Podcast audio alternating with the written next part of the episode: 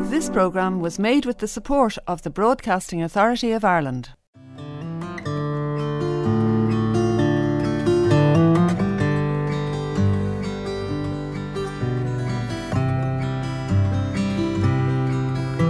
Sit by my side, come as close as the air, sharing a memory of grey. Wander in my world and dream about the pictures I play of changes. For much of the 20th century, Ireland was primarily known as a country of substantial net outward migration. Ireland had the highest net emigration rate in the European Union in the 1980s. But by the year 2002, Ireland had the highest net immigration rate in the European Union.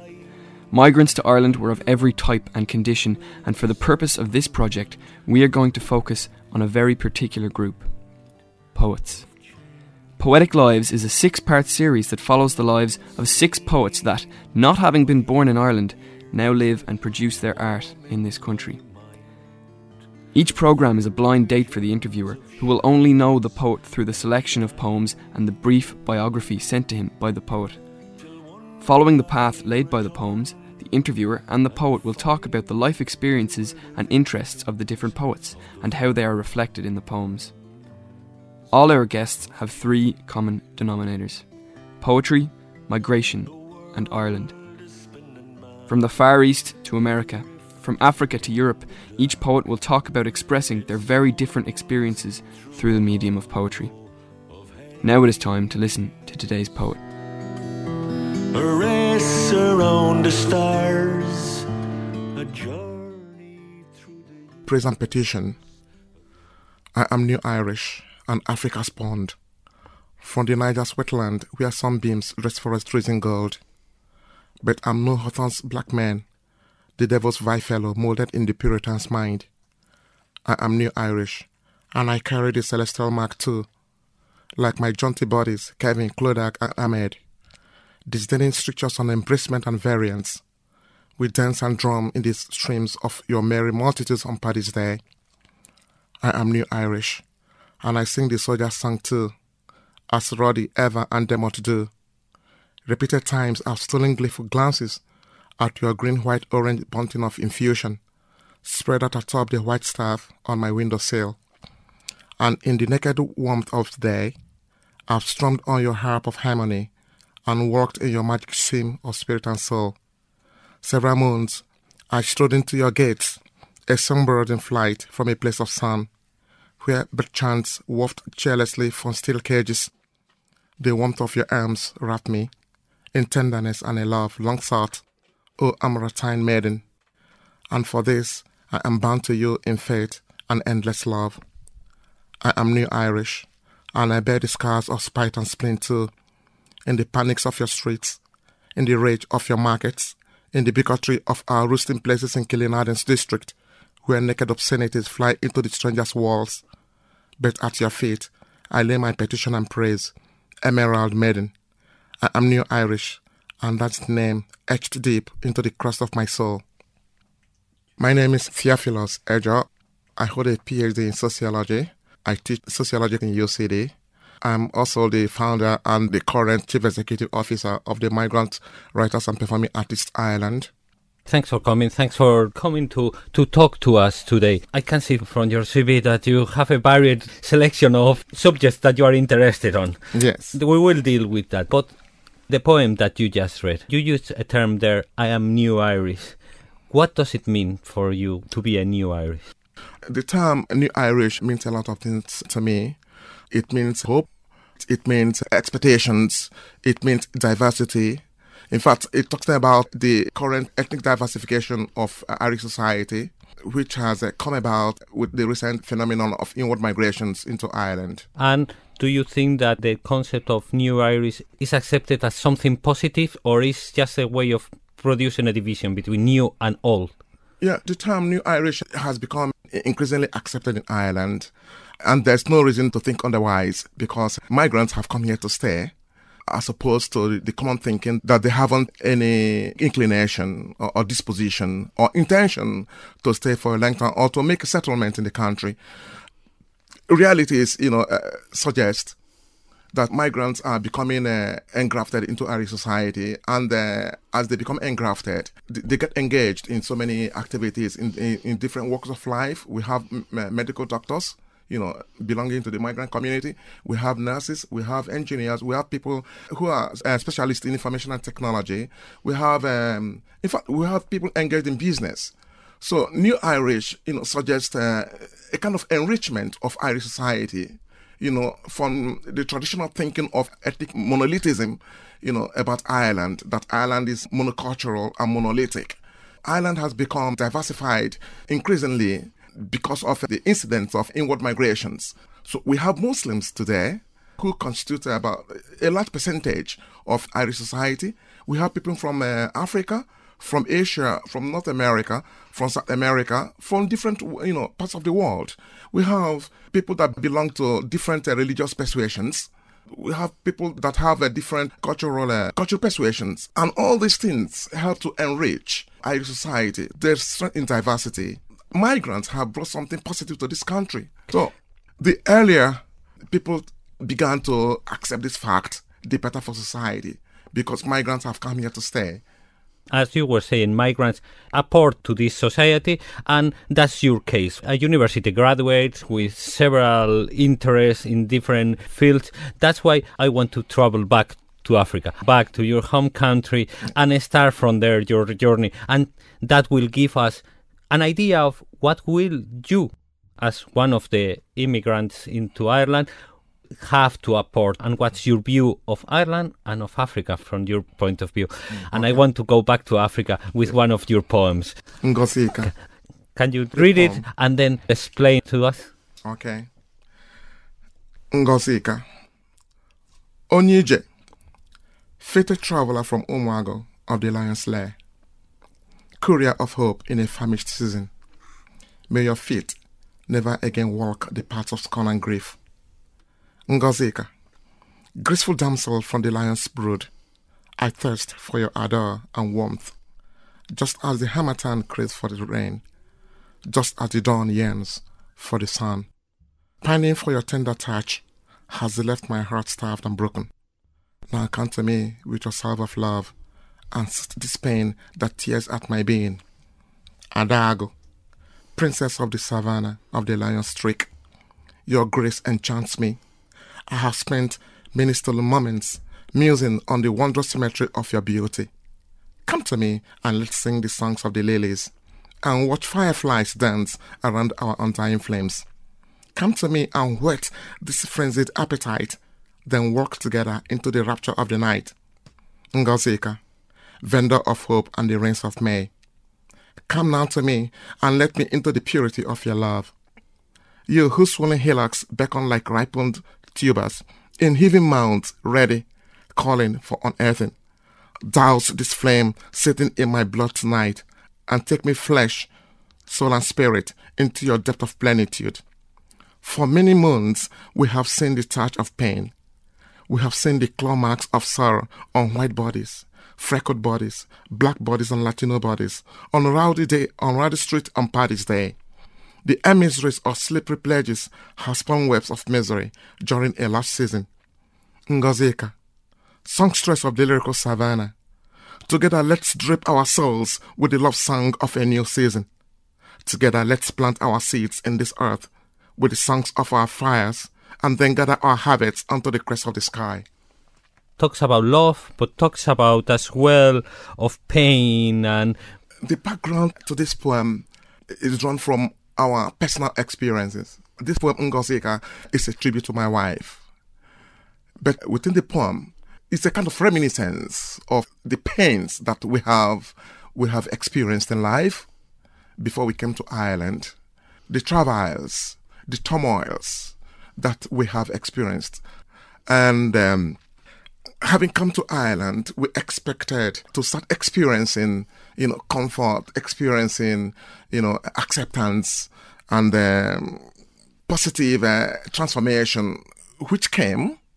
But uh, there's also an antithetical experience of hardship, you know, that is borne out by the fact that we as migrants have not fully been incorporated into society.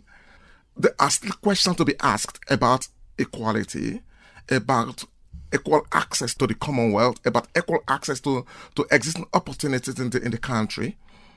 And um, in the poem, there's the imagery of womanhood, there's the imagery of uh, the fertility of womanhood. Historically, we know that the earth is usually symbolized as a woman that brings abundance, that brings plenitude, that brings comfort and solace. And so in this poem, I try to portray my, my wife as a, a symbol of the earth. But um, on the contrary, this individual that is supposed to embody, to, to, to exude abundance and plenitude and comfort and happiness, herself experiences all kinds of um, pains, troubles, woes, miseries, and so on and so forth. In that poem, you reflect on your life and how did you move to Ireland. And not not everything, as you mentioned, not everything went that smooth. And in your poetry, you have looked into the Irish society. You have your own view as a new Irish that we were mentioning before Yes. of Ireland. Mm-hmm. Like, for example, in the poem Different Worlds. The poem Different Worlds is a satire. I I write mostly satire, satirical poems. Poems, okay. It, it- it's a satire that uh, presents, you know, or contradictions, you know, between Africa and Ireland and the West.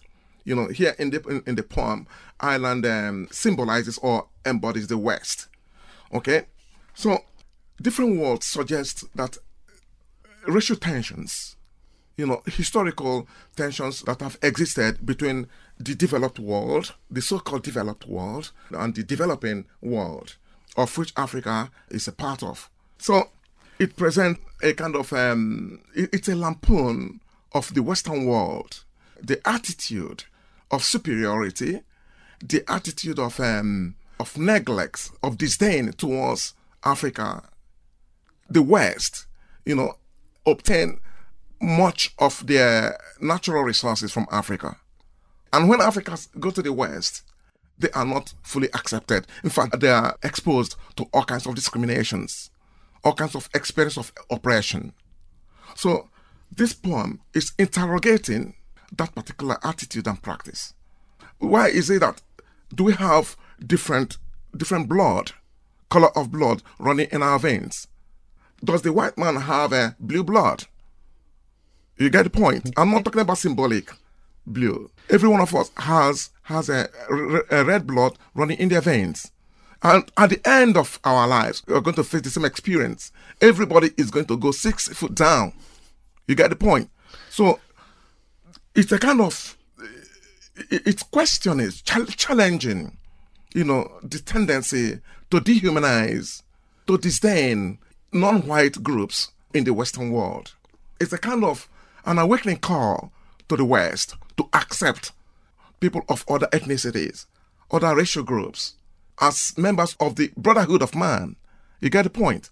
So that's what the poem is talking about different worlds. Your eyes blazed when you spoke of our dissimilar worlds. You were raised with the cruel lies of history that cut and shaped the very walls of our unequal places.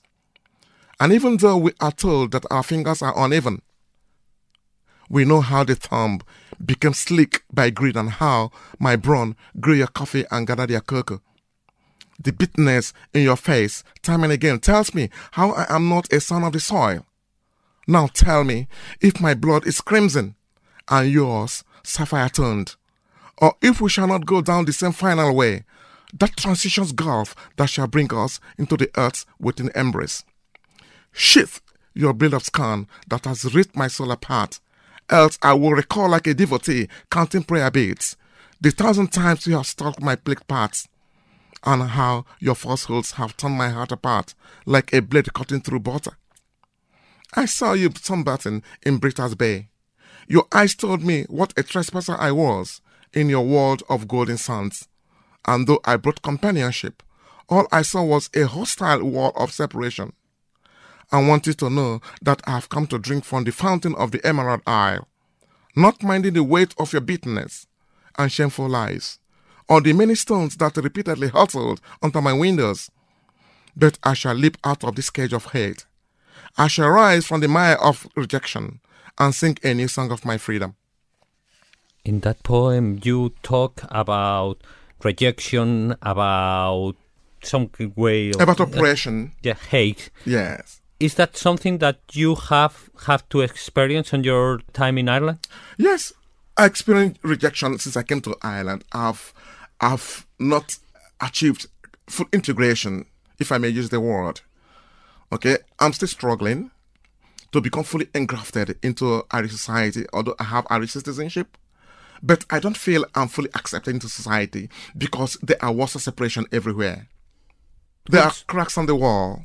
You have achieved to teach in one of the best universities in Ireland, UCD. You have amazing curriculum with different PhD, MAs, and everything. That will come as a surprise to many of our listeners. Uh, it may come as a surprise, uh, but uh, it wouldn't surprise uh, many African re- listeners. I thank Ireland for uh, giving me the opportunity to attend uh, for the higher education here. I achieved my second degree here, you know, a master's degree in development studies, first class. And after that, uh, I embarked on a PhD program at UCD, which I finished, I completed in um, in 2009. Um, since then, I have been trying my best to contribute positively towards this country that uh, has given me, you know, an arm to, uh, you know, to lean on.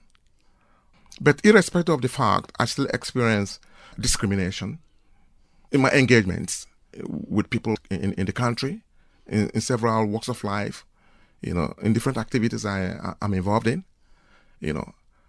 I still feel that um, the migrant has to be given uh, the full opportunity to contribute to Irish society because my immigrants have uh, a lot of talent which are still latent.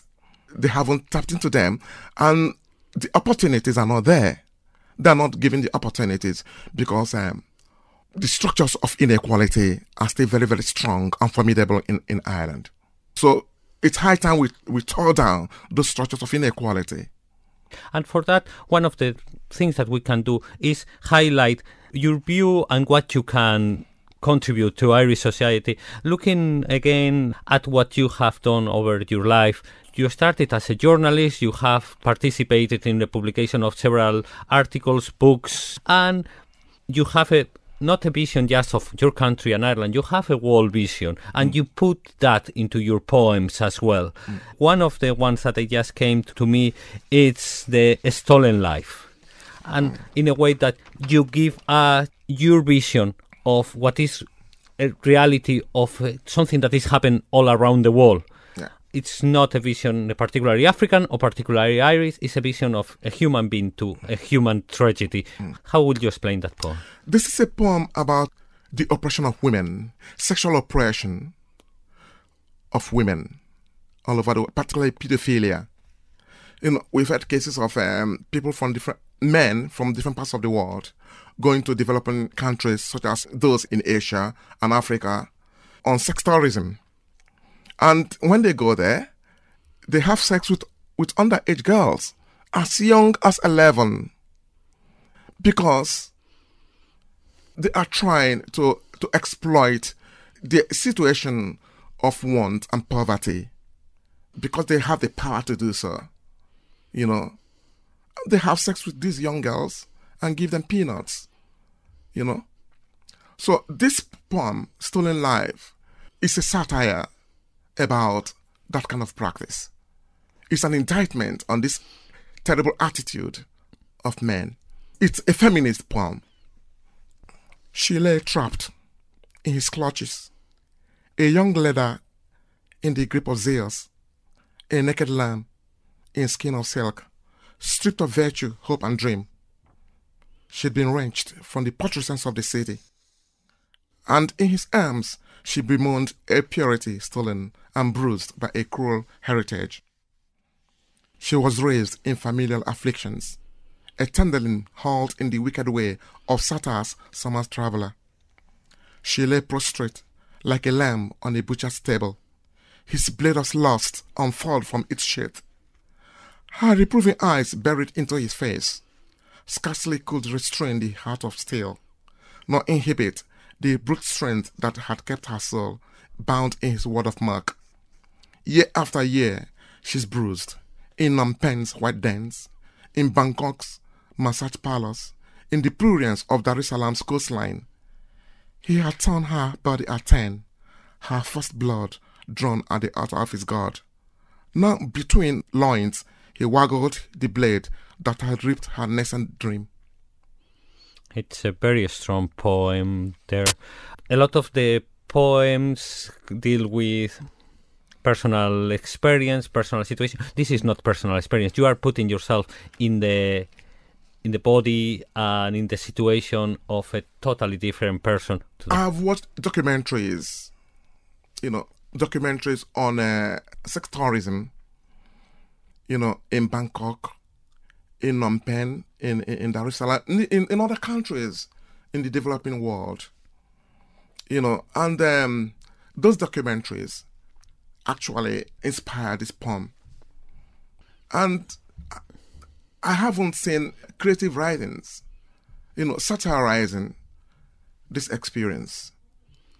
Could be a, a very difficult subject, Yes, they may think. Yes, people try to shy away from it, but it requires boldness and courage, you know, to bring it to the public domain by, by looking at it from uh, from the creative perspective.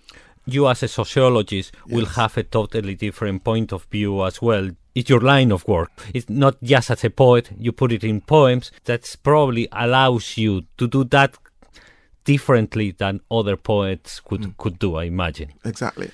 Yes, uh, I have uh, a PhD in sociology, uh, uh, I also have a master degree in English. You know, I I specialize in creative writing. So the combination of the two, English and uh, sociology, you know, helps me to develop and uh, to hone my creative skills. That's why when I write, I look at things from the sociological perspective and also from the creative perspective. I look at the subject matter. You know, I look at human relationships. I look at inequalities, you know, oppressions, you know, experiences of, uh, you know, gender based oppressions. I look at race based oppressions. I look at, you know, different forms of discriminations and stereotypes and so on and so forth. So, all these sociological themes, I try to translate them into very creative uh, literary pieces. And in one of those poems that you said that you look at discriminations and oppression, the next poem that I was going to ask you to read, They Called You America, you actually look into a society that, again, like the one that you just read about women's oppression, you don't have direct experience. Is your view of what is portrayed in the news that we get from, in this case, from the United States. Mm. Then what made you, what pushed you to write something like that? Uh, thank you very much. I draw my, my, my themes from, from historical antecedents, that historical uh, events, uh, and also events that happen uh, in the contemporary times. The oppression of black people in America has engaged my interest from a long time. You know, even in my in my writings, you know, in my academic writings, I I explore you know I explore all those themes.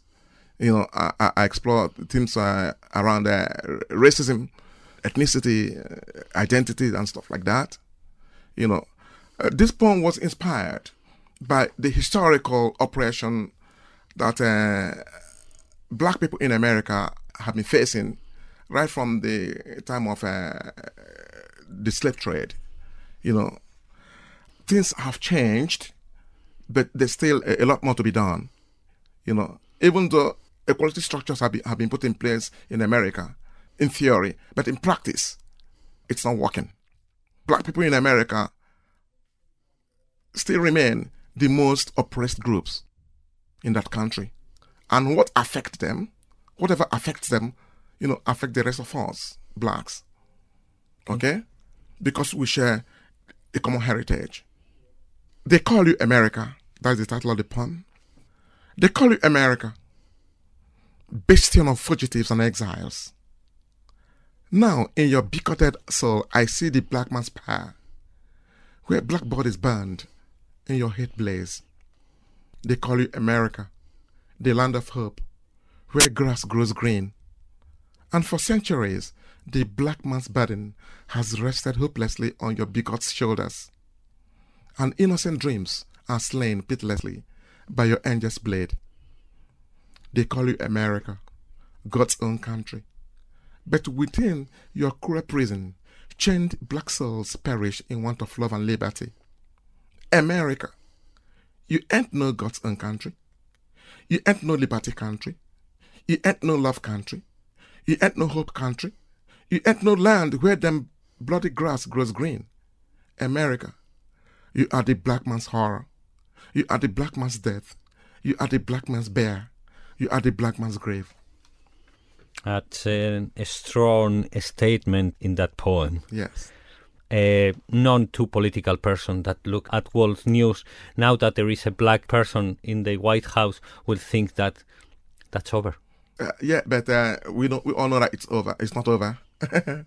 it's common knowledge that Obama cannot alter the situation of uh, oppression that uh, black people in America are facing, and they continue to face. It's more or less what we have time for, but I would like to finish this program in a lighter note because we have deal with really heavy stuff all around. Then, will you oh. mind reading a very brief and t- totally different? December rain. December rain 2014. You rained in the flakes of snow and came in a teary mass, hard upon cold December. You broke the season's law in your relentless spill. Now tell, what can you not do at the break of spring in your keen intensity? Will you not pound this earth with your torrential fists? Thanks a lot. Thank you very much. Where in hell can you go? Far from the things that you know. Far from this concrete sprawl that keeps crawling its way. About a thousand miles a day. Take one last look behind. Commit this to memory and mind. Thanks to Theophilus Ejorh for sharing his poetry with us. In today's programme, the interview was carried out by Iñaki Irigoyen, and he will be back next week with another poet in the next programme of Poetic Lives. But to find out who will be next week's poet, our listeners will have to tune in to Near FM 90.3. Thanks for listening. We hope you liked this week's programme of Poetic Lives and that you will tune in again next week. This programme was made with the support of the Broadcasting Authority of Ireland.